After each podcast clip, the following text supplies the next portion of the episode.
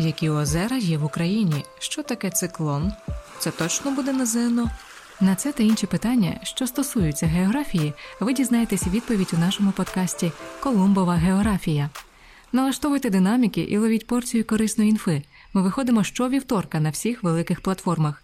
Мене звати Настя, і моя мета зробити вашу підготовку до ЗНО простішою. У цьому мені допомагатиме викладачка географії компанії ЗНО.ЮА Оксана Заєць із власним балом ЗНО 199,5. Оксано, привіт. Привіт, рада тебе чути. Я тебе теж. У мене одразу до тебе питання. А ти коли-небудь сплавлялась по річці? А, Один раз, але кілька років назад, тому вже важко згадати, як це було. А я ось пам'ятаю, тому що нещодавно з цього літа перший раз попробувала, і знаєш, я от просто в захваті. Е, річка була, звісно, спокійна, Дніпро наше, от, але все одно подарувала такі враження, знаєш, її яскраві емоції. От, А який краєвиди ще заворожує. А треба ще десь попробувати в карпатських річках поплавати, там, напевно, теж було б дуже круто. Ну, ще все попереду, як і в принципі е, попереду тему, яку ми будемо сьогодні обговорювати, це внутрішні води, а також і поговоримо і про клімат України. Супер, давай розпочнемо. Я знаю, що Україна розташована в помірному кліматичному поясі. Е, з наших попередніх подкастів ми вже розмовляли про клімат, і ще щось потрібно знати.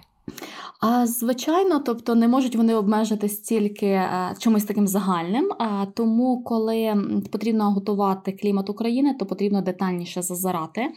А в а, ем, територію України, наприклад, потрібно знати, в якій точно області розташована Україна кліматичній. Це є помірно континентальна область помірного клімату.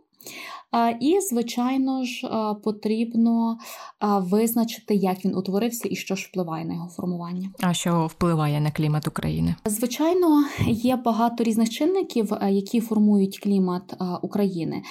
І ми вже в попередніх подкастах обговорили три основні чинники кліматотвірні. Можеш пригадати, які це були чинники?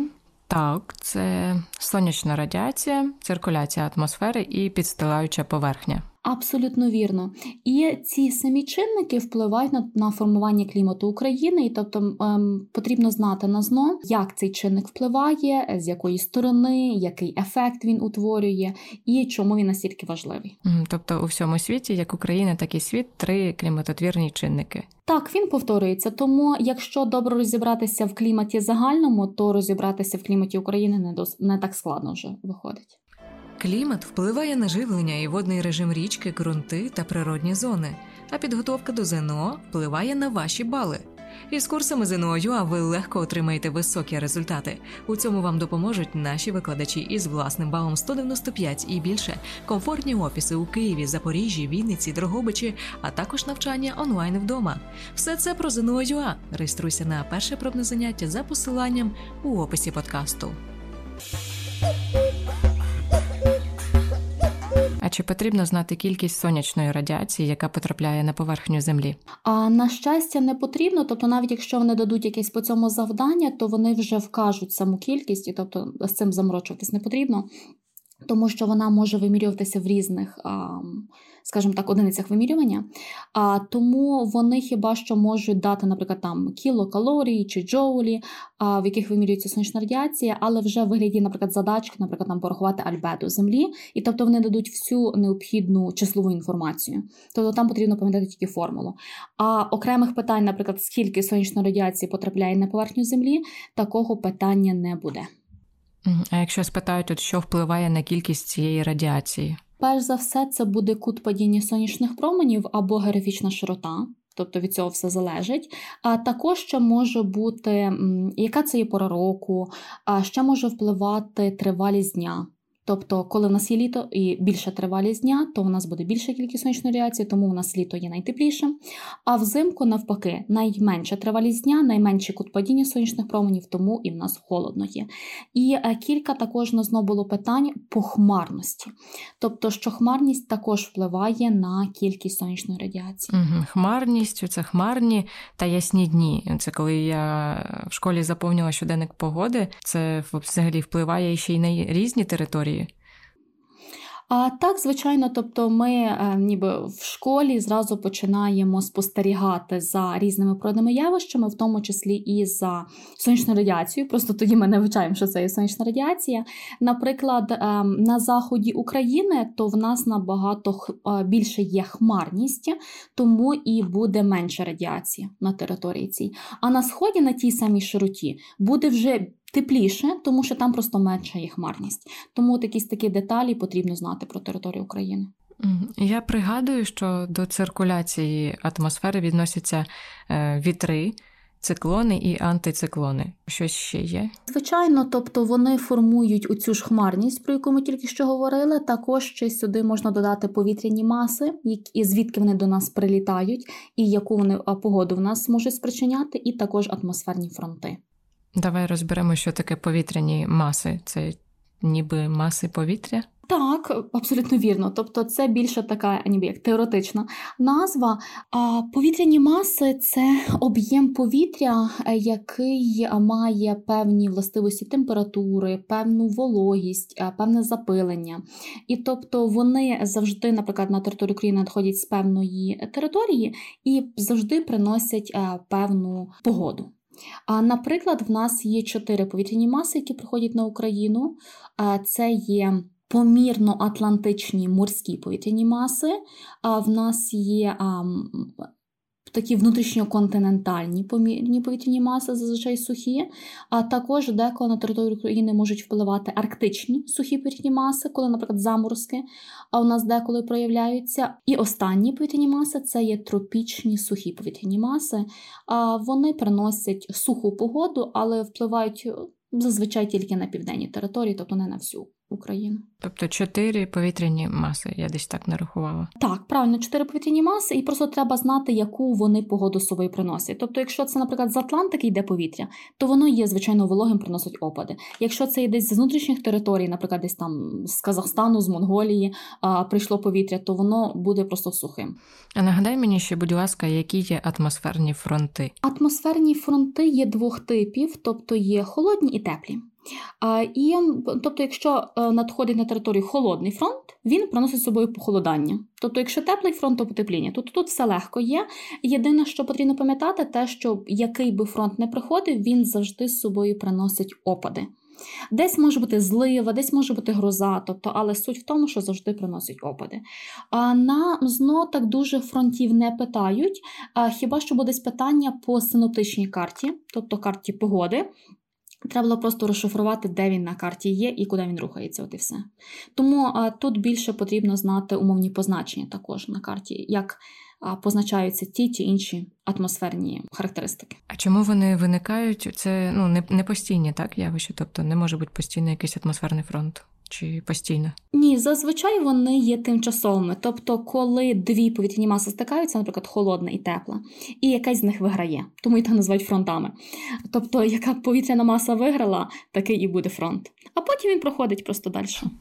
Тобто погода погода також е, змагається, да? як і люди, так і у погоди свої якісь ігри. А, Так, тому їхня назва досить є заслуженою. А скажи мені, будь ласка, а ти згадувала, що також до циркуляції атмосфери належать вітри? Може, ти знаєш і пам'ятаєш, які на території України переважають вітри? Е, я думаю, що західні. Так, західні вітри вони приходять е, до нас е, з Атлантики, тому вони з собою приносять переважно зволоження, тобто дощ, сніг, різні опади. А чи пригадуєш ти якісь характеристики циклонів антициклонів, тому що їх полюбляють давати на зно, і було б добре теж пам'ятати їхні особливості? Так, ми розбирали і циклони, і антициклони. І якщо циклони мають приносити опади, то антициклони е, не опади, а посуху. Угу, Абсолютно вірно. Тобто такий вони вплив мають на погоду. України також е, можна пригадати те, що е, циклони вони завжди ніби пом'якшують погоду. Тобто, якщо було, наприклад, холодно, то стане просто прохолодно, або якщо було жарко, то стане просто тепло. Антициклони завжди загострюють погоду. Тобто, якщо було тепло, то стане дуже жарко. Якщо було холодно, то стане дуже морозно, тобто там мінус 25 градусів. А тому отакі деколи характеристики теж можуть запитатися на зно. Я ще чула такий термін як континентальність. Він звучав у назві кліматичної області, і що в цьому терміні такого важливого? Взагалі потрібно розуміти саму суть континентальності, тому що вона відіграє роль не тільки в Україні, але і в світі. Що означає саме цей сам цей термін? Тобто з віддаленням від океану клімат суходолу стає різким. Тобто, наприклад, якщо біля узбережжя температура, наприклад, там в помірному тому ж поясі змінюється, наприклад, від 0 градусів, наприклад, до 20 градусів протягом року, то якщо ми десь заглибимося в середину Євразії, ну знову ж таки, десь там Монголія, Казахстан, десь так глибоко-глибоко, то там, наприклад, температури вже можуть змінюватися від 20 градусів до, тобто від мінус 20 до плюс 20. Тобто там можуть бути низькі дуже температури або дуже високі. А як е, нашу континентальність можна характеризувати? В нас просто ем, ну не те, що дуже великі зміни є в температурі, а в нас більше є зміна в посушливості клімату. Тобто, чим далі ми будемо рухатися по Україні з північного заходу на південний схід, тобто десь до тих областей, там де є Запорізька, Донецька область, тим клімат у нас буде ставати сухішим. Тобто, якщо, наприклад, на заході або на півні, на півночі опадів випадає десь ну, 600-700 мм, навіть і 700 може випасти, а то на південному сході буде вже, наприклад, 400 мм опадів. Тобто просто стане сухіше. У нас залишився ще останній кліматотвірний чинник е, це підстилаюча поверхня. Щось є особливого у цьому чиннику. Ну, якщо ми говорили про світ, то там ми завжди говорили про рельєф, а про альбедо поверхні і також про океанічні течії. Якщо говорити про Україну, то тут можна згадати про наявність гір, які є в Україні, ну і, звичайно, теж Альбедо. Як такого дуже морського впливу на територію України немає. А нагадай, будь ласка, а де і які є гори в Україні? Ну, гори я одразу згадую Карпати. Добре, добре. А де вони є на території України? Що згадай? На заході. Добре, і ще одні гори, де є? У нас ще є гори. Так, на півдні. Е, пам-пам-пам-пам. А, Крим. Так, Кримські гори, абсолютно вірно. То а, вони ніби є бар'єром. Тобто, яку вони роль відіграють в кліматі? Вони затримують оці повітряні маси, про які ми говорили. Наприклад, якщо десь там з Арктики суне з півночі оця повітряна маса, яка є холодною і сухою, то, наприклад, Карпати е, ніби стоять так на сторожі і так не пропускають оці холодні маси, наприклад, на Закарпаття. Тому, наприклад, на Закарпатті є набагато тепліше і швидше проходить літо, ніж на решту території України, тому що е, тільки ця область в нас захищена від оцих холодних арктичних повітряних мас. А також вони можуть затримувати вологу гори. А як альбедо характеризується в Україні саме? Альбедо це є здатність поверхні відбивати сонячну радіацію. Тут більше питається про те, ніби коли воно є максимальним, коли воно є мінімальним. Тобто максимальним альбедо може бути взимку, коли, наприклад, на поверхні землі лежить сніг, і тобто вся радіація майже відбивається від поверхні, а мінімальним воно буде, коли е, сонячна радіація поглинається, наприклад, коли на території України розорюються поля. Орні землі, а тоді, відповідно, вся земля така більш-менш чорна є, і сонячна радіація активно поглинається землею. Яке зволоження спостерігається в Україні? Ми трошки говорили за клімат, за гори. Наприклад, знаю, що найбільша кількість опадів е, зареєстрована в Карпатах, е, а де найменше, і взагалі що відбувається на решті території України? Так, оскільки Карпати у нас найвищі гори на території України, то вони затримують найбільше вологи, і там десь може навіть біля 2000 мм падати опадів. Це дуже багато. А якщо на решті території, ну то десь ем, ну, біля 600 мм в середньому випадає. А на крайньому півдні а там вже в нас більш посушливий є клімат, хоч і помірний ще досі, то там деколи навіть може випадати тільки 300 мм. Це досить є мало, тому, наприклад, якщо там займається сільським господарством, то їм, наприклад, потрібно зрошувати землі, бо інакше там ну, не дуже захоче рости якась культурна рослинність без кількості води відповідної. А чи питають е, тільки кількість опадів, чи ще якийсь є е, показник для цього? А також деколи можуть згадувати коефіцієнт зволоження. Питається не досить часто, але ну, все одно, хоча б треба представляти, про що йде мова. А формула для нього є дуже легенькою. Кількість опадів на певній території за рік поділити на кількість випаровування. Знову ж таки, кількість випаровування ми теж не вчимо на пам'ять, але е, деколи просто в підручниках е, зазвичай пише, наприклад, на півночі коефіцієнт є більші одиниці, тобто там кількість опадів є більшою, ніж випаровування. А, наприклад, на крайньому півдні коефіцієнт є менші одиниці. Тобто випаровуванням є більше, ніж опадів. А в центральній Україні там одиниця рівно є, тобто кількість опадів приблизно дорівнює кількості випаровування. От і все. А в зошитах тестових ЗНО там можуть надати якісь дані, щоб якось порахувати, чи треба все от згадувати самому? Як таких задач по коефіцієнту зволоження я не бачила. І навіть якщо вони дадуть якусь фор, як, ну, якісь дані, то вони вже дадуть готові дані, тобто кількість опадів, кількість випаровування, вони все дадуть готове, тому що ну, це запам'ятати нереально кожну територію України. І потрібно буде просто порахувати. Ми з тобою обговорили всі кліматотвірні чинники, а різні атмосферні явища запитують на ЗНО. Чесно кажучи, деколи в них буває. Ем, ніколи не знаєш, що вони запитають, тому бажано е, мати уявлення про кожне атмосферне явище, яке трапляється в Україні. На щастя, з більшістю а, люди знайомі, скажімо так, через своє побутове життя. Тобто воно з ними траплялося.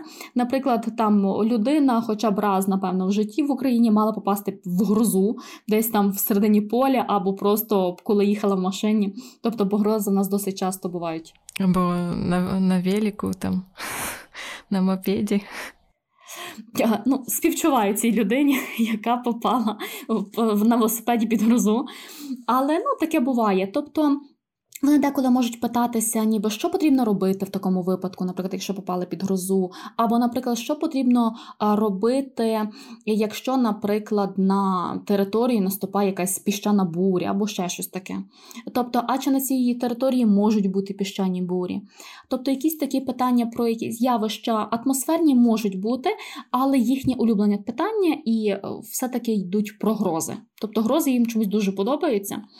Е, тому вони, наприклад, що треба робити, наприклад, чи треба закривати вікна під час грози, чи треба включати, наприклад, там різні електричні прилади під час грози. Тобто якісь такі питання більше, ніби які зв'язані з ну, як предмет в школі був, такий основа здоров'я. Тобто, вроді питання більше з цим зв'язані є, але в принципі відносяться вони і до географії, тому таке може попастися на знову. Про бурі не питають, так, мабуть, в Україні вони не поширені. А, Ну ні, тому що так, вони дуже рідко трапляються, а я просто так для красивого слова, тобто, що треба розглядати всі види. Наприклад, про заморозки можу запитатися, вони частіше у нас бувають там іній, ожеледь, отакі речі. А на що впливає клімат взагалі? Він є основою тому е, як і розташування впливає на багато різних речей, наприклад, може впливати на живлення і режим річки, може впливати на формування ґрунту і, в принципі, впливає протягом всього часу, а також на формування природних зон. Угу. Тобто не дарма ми об'єднуємо цю тему і клімат, і води, воно все якби пов'язано. Насправді ми б могли взагалі, е, починаючи з положення України, все об'єднувати. Просто тоді в нас вийде дуже великий подкаст, і треба якось розділяти потрохи. Чи однаково випадають різні види опадів на території України? На, на щастя, ні тому що в нас би все було однаково. А так їдеш на іншу частину України і зовсім бачиш інший е, трохи клімат навіть. А якщо ми говоримо про рідкі опади, тобто там дощ зазвичай або мряка, то вони трапляються по всій Україні, і знову ж таки на півночі, на заході України вони частіше випадають. А Особливо в Карпатах, як не дивно, тобто все-таки враження, що це гори, там є холодніше, і там би мало бути більше снігів. А насправді там випадає більше опадів в вигляді дощів.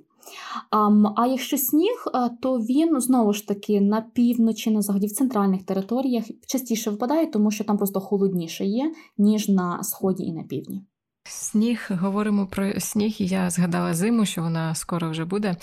Е, от, Але останнім часом, мені здається, зима не настільки якось є холодною, як колись, бо я мерзлячка, і от зараз є навіть якось е, попередні зими мені якось і нормально. От, е, Чи спостерігається оцей льодостав на річках? На великих річках не дуже він трапляється. Ну, тому що в нас протягом зими температури зазвичай десь біля нуля градусів спостерігаються. Наприклад, минулого року в нас зазвичай було десь ну, мінус 2 градуси, хай буде, мінус 3, десь мінус 5. Але ну, не було, як, наприклад, там 10 років назад, коли було зазвичай мінус 20 градусів. Щодо все-таки льодоставу, то він більше спостерігається на таких дрібніших річках або на притоках великих річок. Незважаючи на це, в Україні є е, режими, коли дозволяють, наприклад, плавати кораблям по річках, а коли це вже не дозволяють робити і називають це навігацією річки. І це залежить від того, наскільки холодно, так? А так, наскільки холодно, і також наскільки глибока і велика річка. Тому що ніби мілкі річки вони швидше можуть підмерзати, а широкі великі річки, то вони ну, навіть якщо підмерзають, то більше десь на біля берегів, тобто, але центральна, скажімо так, територія річки вона все ще залишається легко проходимою. З іншої сторони, е, не тільки справа в е, річці, але ще справа в оцих всіх е, спорудах, які є на річці. Тобто вони деколи теж можуть підмерзати, наприклад, якщо там якісь шлюзи чи ще щось таке, і це може бути ну не завжди безпечно його відкривати. Тому досить часто, десь там ближче до зими, то можуть ну, забороняти плавання плавання по річці, тобто, щоб не було ніяких аварій. Я пам'ятаю, як у мої шкільні часи е, нам е, можна було не ходити, тобто не треба було ходити до школи, коли там більше мінус 20. Тобто, от якщо мінус 20, вже все, ти можеш спокійно залишатись вдома. Мені цікаво, от зараз учні також це діє правило. Деколи таке буває, тобто це зазвичай, напевно, на рівні області чи на рівні міста приймається, тобто, якщо є дуже низькі температури, тому що в Україні не завжди однакова температура всюди, тобто десь може бути мінус 20, а десь може бути просто 10. Тому це таке буває. А крім того, навіть були такі моменти, коли через дуже-дуже сильні сніги або такі навіть хуртовини, то деколи замітались настільки дороги, тобто, що просто все паралізувалося, і е, навіть учні при бажанні не могли б добратися до школи. Тому що досі такі випадки бувають, хоча й рідко. Я любила, коли таке ставалося. Зараз не дуже, а тоді було класно. Добре, що ще потрібно знати про річки, крім живлення і водного режиму? А ну, взагалі би було добре про це згадати. Зараз я про це запитаюся, але спочатку відповім на твоє запитання. Е, тобто, звичайно, треба знати, які взагалі річки є на Україні, і почати з найбільших. Е, зразу подумай, які це річки. Зараз я теж про це запитаюся. А варто е, знати якісь притоки річок, такі найбільші. Наприклад, я думаю, тобі знайомі такі притоки, як Десна, Прип'ять і насправді їх є набагато більше. Тому рідко, але про протоки десь можуть запитатися на зно. А також варто взагалі знати, як виглядають басейни річок, тому що деколи може бути питання по карті. І не деколи, а досить часто може бути різні питання по картах. Знову ж таки, живлення, режими, вони це обожнюють питатися. Тому давай почнемо щось легшого з річок. Які ти знаєш річки в Україні? Дніпро. Супер. Ще? Е, Дністер. Так, є таке. Дунай. Дунай. І там ще можна згадати Південний Буг і е, Сіверський Донець. Тобто це такі найбільші річки, які протікають на території України. І тобто точно їхнє розташування, а де вони знаходяться, це потрібно знати. Якщо можна буде вивчити ще кілька їхніх приток, це буде взагалі безмежно круто. Але все-таки почати можна просто з основних річок. Такі маленькі, типу, як не знаю, як в моєму місті Самара, наприклад, е, не потрібно знати. А, Ну, Самара на карті є, тому вона не так не така маленька, як здається. Тут аж на карті її позначили, це круто. А, Ну, Це все залежить від можливостей. Тобто, якщо є можливість підвчити кілька приток, то варто цим скористатися. Тобто, якщо вже, наприклад, почати вчити, е, ну, взагалі готуватись до географії, наприклад, десь там з березня чи там з лютого місяця, то звичайно часу на все не вистачить, тобто і ну, хоча б варто um, вивчити основні річки. І варто почати готуватися раніше, наприклад, хоча б в листопаді. Це буде круто. Тобто, чим швидше почнеш готуватися, тобто тим, звичайно, краще все вивчиш. А я обіцяла е, тебе запитатися, які є е, живлення річки, і що це взагалі таке є, і що таке водний режим. Можеш пригадати мені? Живлення це поповнення річки водами, спосіб такий, а режим це саме рівень води в річці. Угу, Абсолютно вірно. Е, і давай тоді е, розберемося з живленням річки. Як думаєш, звідки річки України беруть свої води? Найбільше, мабуть, із опадів тих же.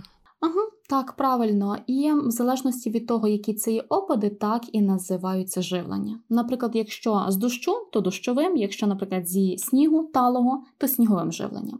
А в загальному в Україні переважає змішане живлення, тобто і те, і те присутнє. А якщо брати окремі території України, то, наприклад, на рівнині переважає снігове живлення, як не дивно. Тобто, хоча в нас зараз снігів дуже мало випадає, але ну, так лишається традиційно. А в Карпатах, наприклад, дощове живлення. Тобто річки беруть е, воду тільки з опадів. А в основну кількість. Тобто, звичайно, наприклад, ще є десь підземні води, з яких вони можуть брати додатково, а, але все-таки найбільшу кількість даю, дають опади. А щодо режиму річки, пригадай різницю між повінню і паводком. Повінь це високий рівень води, і повторюється він раз на рік весною, здається. А паводок це от прям різке підняття води і може відбуватись у будь-яку частину року. Абсолютно вірно. Тобто повінь у нас відбувається кожного року весною, десь вона є високою, десь не дуже, в залежності від кількості снігу, яка може розтанути. А от коли ми говоримо про паводок, то він може хоч кілька разів в одну й ту саму пору року повторюватись. Тобто, як йому захочеться, тоді він і станеться. Тут ми вже нічого зробити не зможемо. Території України є ж не тільки річки, але й озера, болота, водосховища і навіть ставки. Їх теж потрібно знати. Зложно що подивитися. Тобто, якщо озера, то звичайно всі не вивчиш. Бо їх в Україні є багато, хоч вона невеликі, але багато. Тому ми маємо вивчити такі основні Болота тільки загальне розташування, водосховища треба бажано знати поіменно.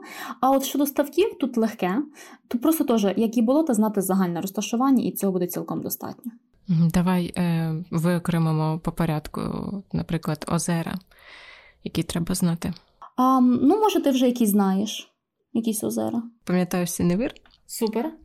І е, Шацькі озера це там, де світязь, там пісочне. От оці. Угу. От. Ну і знаю просто Ялпух, тому що воно найбільше. Так. А, Насправді, тобто, це такі найбільші озера, які десь якраз можуть запитатися. А, На ЗНО. Е, тобто тут також ще бажано знати не тільки назву озера, а ще й походження цього озера. Наприклад, якщо ми говоримо про Синевир, то воно має так зване загадне походження. Ми колись раніше про це згадували. А Можеш розказати, як воно утворюється? Це, типу, якщо внаслідок якогось там обвалу або загородження. Правильно, загороджені річки, абсолютно вірно. Тобто воно таке майже єдине в своєму роді в Україні таке велике, тому його дуже часто люблять згадувати. А воно ну, карпатських територіях розташовано. А, Що ти згадувала ще? Наприклад, Шацькі озера, то вони мають карстове походження. Тобто, ніби там були якісь вапняки, крейда, вони розчинилися у воді і утворились озера. До речі, вони є одними із найглибшими в Україні. Тому це теж корисна інформація. А і ти згадала ще Ялпуго. Досить цікаве питання про його, чи воно є найбільшим. Воно колись вважалося найбільшим озером, але зараз деколи попадається і е, Лиманне озеро. Тому трохи є різна інформація, яке все-таки з озер України є найбільшим. Тому, якщо десь в довідниках попадеться різна інформація, яке найбільше озеро, тобто не дивуйтеся, це так само, тобто яка найдовша річка світу. Тобто в деяких джерелах це пише Ніл, в деяких джерелах це пише Амазонка. І попробуй розібратися, яка правильна відповідь. Тому такого не будуть питатися. Не будуть питати? Такого так... не, не будуть питатися. Ви самі ще не вирішили. А, Так, якщо будуть питатися, то вони дадуть тільки один з варіантів. Озера, значить, е, треба згадати, які найбільші, згадати їх е, взагалі утворення, так я розумію, це загадні, там е, карстові, заплавні. До речі, щодо вулканічних озер, у нас таке от є, просто мені здається, Є такі озера, їх є буквально два на всю територію України. Вони ну знову ж таки роз вони в нас як таких вулканів немає, тобто вони просто розташовані в згаслих жерлах вулканів.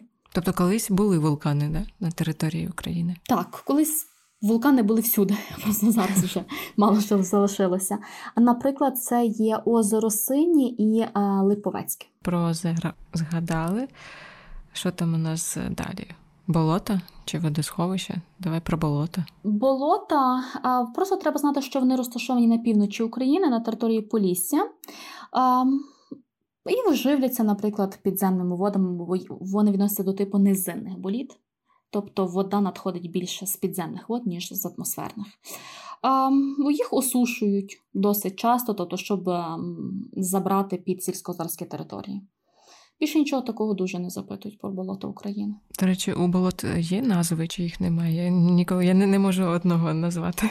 А на щастя, немає, тобто я теж не можу назвати. Тобто їх можуть називати по територіях, наприклад, там Волинські болота, тому що вони на Волині, або там Рівненські, тобто хіба що якось так.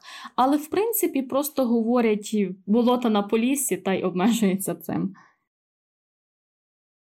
Ти говорила е, за ставки, от згадувала. Їх все-таки потрібно знати, так? Просто потрібно знати, де вони є. Найбільше їх є просто в лісостепу. А вони більше можуть бути зв'язані з якимось рибництвом, тобто там розводять рибу в цих ставках. Тобто, але з якимись природними дуже явищами вони не дуже пов'язані. А водосховища це я так розумію, нам потрібні, щоб якщо е, води стане менше, ми там звідти можемо да, забрати, чи як навіщо вони і де вони. Так, абсолютно е, правильна твоя ідея. Тобто водосховище роблять того, щоб була під руками вода, яку можна використовувати. Насправді люди не так багато використовують води з водосховища, їх більше використовують з підземних джерел, а з водосховища використовують воду, наприклад, для різної промисловості, наприклад, там, щоб щось промити, очистити. І також для сільського господарства. Потрібно знати, де вони розташовані, ці водосховища, на якій річці, і на карті потрібно знати, де вони знаходяться. Які характеристики водосховищ і от каналів взагалі потрібно знати? Не питають такого. Тобто, хіба що може запитатися, ніби а, які, наприклад, негативні явища можуть бути пов'язані із водосховищем. Наприклад, коли там береги підмиваються, коли, наприклад, заростає водосховище, тому що там, наприклад, багато водоростей появляється, і відповідно там замулюватись все може і так далі. Цвітіння води може бути, тобто, коли вода зеленого кольору є, і не дуже вона виглядає нормальною. А якихось таких інакших характеристик немає. Тобто, просто потрібно як канал, так і водосховище знати їхнє розташування, де вони є, тому що деколи може бути карта дана, наприклад, там е, різні буквочки розкидані А, Б, В, Г. І треба вибрати буквочку, яка, наприклад, відповідає розташуванні каналу, наприклад, Сіверський Донець Донбас. Попробуй догадайся. Тому розташування потрібно знати. Ну, давай е, згадаємо якісь найбільші водосховища. А на Дніпрі є багато водосховища, тобто воно ними відоме. Найбільше з них це є Кременчуцьке водосховище. Також, наприклад, там є Київське, Канівське, Кам'янське, Дніпровське, Каховське. Тому бажано повторити собі їхнє розташування. А щодо каналів, то найвідомішим був а, Південно-Кримський канал, тому що він був найбільший і найдовший. Але оскільки ніби зараз він не функціонує, скажімо так, в повну свою можливість, а, тому вже більше питаються про інші канали, наприклад, там ще може бути, а, наприклад, Дніпро, Донбас, Дніпро Кривий Ріг. Тобто зазвичай більшість каналів все-таки йде від Дніпра.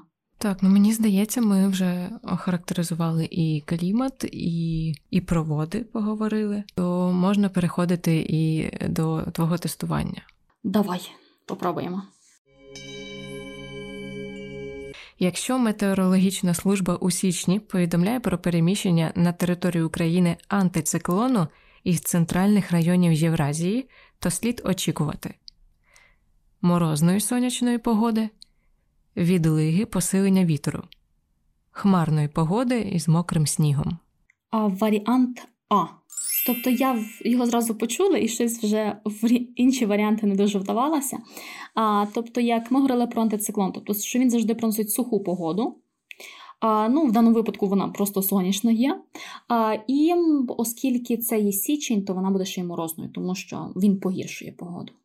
Чому західні області України отримують протягом року менше сумарної сонячної радіації, ніж східні, що розташовані на тих самих широтах? У західних областях менший кут падіння сонячного проміння. На заході на прозорість атмосфери більше впливають пилові бурі. У західному регіоні спостерігається більше хмарних днів упродовж року. Правильний варіант останній, бо ми якраз говорили з тобою про хмарність, що на півночі і на заході хмарність є набагато більшою, ніж на сході і на півдні. Укажіть причину зменшення кількості опадів на території України із північного заходу на південний схід і південь, послаблення активності циклонів, зниження атмосферного тиску, посилення впливу акваторії морів. Напевно, перший варіант послаблення циклонів, тобто, оцей тут термін можна використати континентальність, про який ми з тобою говорили. Тобто, чим далі в глибину континенту, тим буде сухіше. Більшість озер в Україні виникли в тектонічних грабинах і прогинах, льодовикових карах на схилах гір, старицях і зниженнях на заплавах річок. Правильна відповідь буде останнім варіантом, тобто утворення е, озер старець на заплавах. Угу. Я не зовсім розумію, що таке старець, можеш пояснити. А стариці це відділені від річки якісь частини русла. Наприклад, коли річка змінювала своє русло, то ніби частина її води залишилася ніби в старому руслі, і це тоді називають старицею. І воно поступово заростає з роками і потім перетвориться на болото і просто сохне. Тому вони зазвичай є тимчасовими. А деколи просто озеро може утворюватись на заплаві, тобто білі річки, просто озеро, яке поповнюється водою, або, наприклад, з підземних вод, або, наприклад, коли в річки є повінь, паводок, то вона ніби ділиться своїми водами з цим озером. Тому їх є досить багато, але вони дуже дрібні зазвичай в Україні. Тому ніби поіменно ми їх не вивчаємо. А давай згадаємо, що таке е, грабини. Грабини це ніби є деформація або зміна земної кори. Коли е, територія просідає, наприклад, частинка землі вирішила опуститися вниз. І це тоді називають грабином. Тобто це ніби виходить така яма. Але в Україні тобто, такого не дуже щось є, тому навіть не вивчаємо таке. А льодовикові кар... кари? А льодовикові кари це ніби е, заглиблення на схилах гір. Вони зазвичай виглядають ніби як такі, знаєш, як зараз такі популярні висячі крісла, тобто де можна порелаксувати, тобто як яєчка такі виглядають а, напів. А, Тобто це так само, як кари виглядають, тобто такі на схилах, такі пониження. Але навіть якщо б там хотілося утворитися озеро, тобто воно просто під силою тяжіння стече вниз далі. Е, тому в суті немає в цьому варіанті відповідей. Річки Полісся мають незначний похил, тому характеризуються низькою водністю протягом року, широкими долинами і мендруванням русла, весняними паводками і літніми повенями. А, а характеризується тоді варіант другий широкими долинами. Так, і мандруванням русла. Тому що останній варіант, е, там, де воно говориться про павані е, і про паводки, то е, це зв'язано із кліматом, а не з рельєфом. Тому цей варіант не підходить. Хоч він є сам по собі правильний відносно річок, але він не відноситься до питання, тому тут треба бути просто уважним. Сьогодні розібралися із кліматом і водами в Україні. Я тобі дякую за те, що ділишся своїми знаннями. А наступного разу будемо обговорювати також щось із фізичної географії України. А давай ще одну тему присвятимо Україні. А, І хотілося б мені поговорити е, про ґрунти і про дні зони. Тобто, так ми вже десь її згадували в світі, але було би цікаво подивитися, як це виглядає в Україні, і який є взаємозв'язок між кліматом, яким про який ми сьогодні говорили, між ґрунтами і природними зонами, які будемо говорити наступний раз. Добре, тоді налаштовуюсь на нову тему і кажу тобі бувай. Бувай. Спасибі, що слухали подкаст Колумбова географія від ЗНО.UA, який виходить щовівторка на всіх великих платформах. Ставте нам оцінки в Apple Podcast, Google Podcast, CastBox та інших платформах. Пишіть коментарі, адже саме так ми зможемо дізнатись вашу думку і покращити контент. З вами були Настя та Оксана. До зустрічі.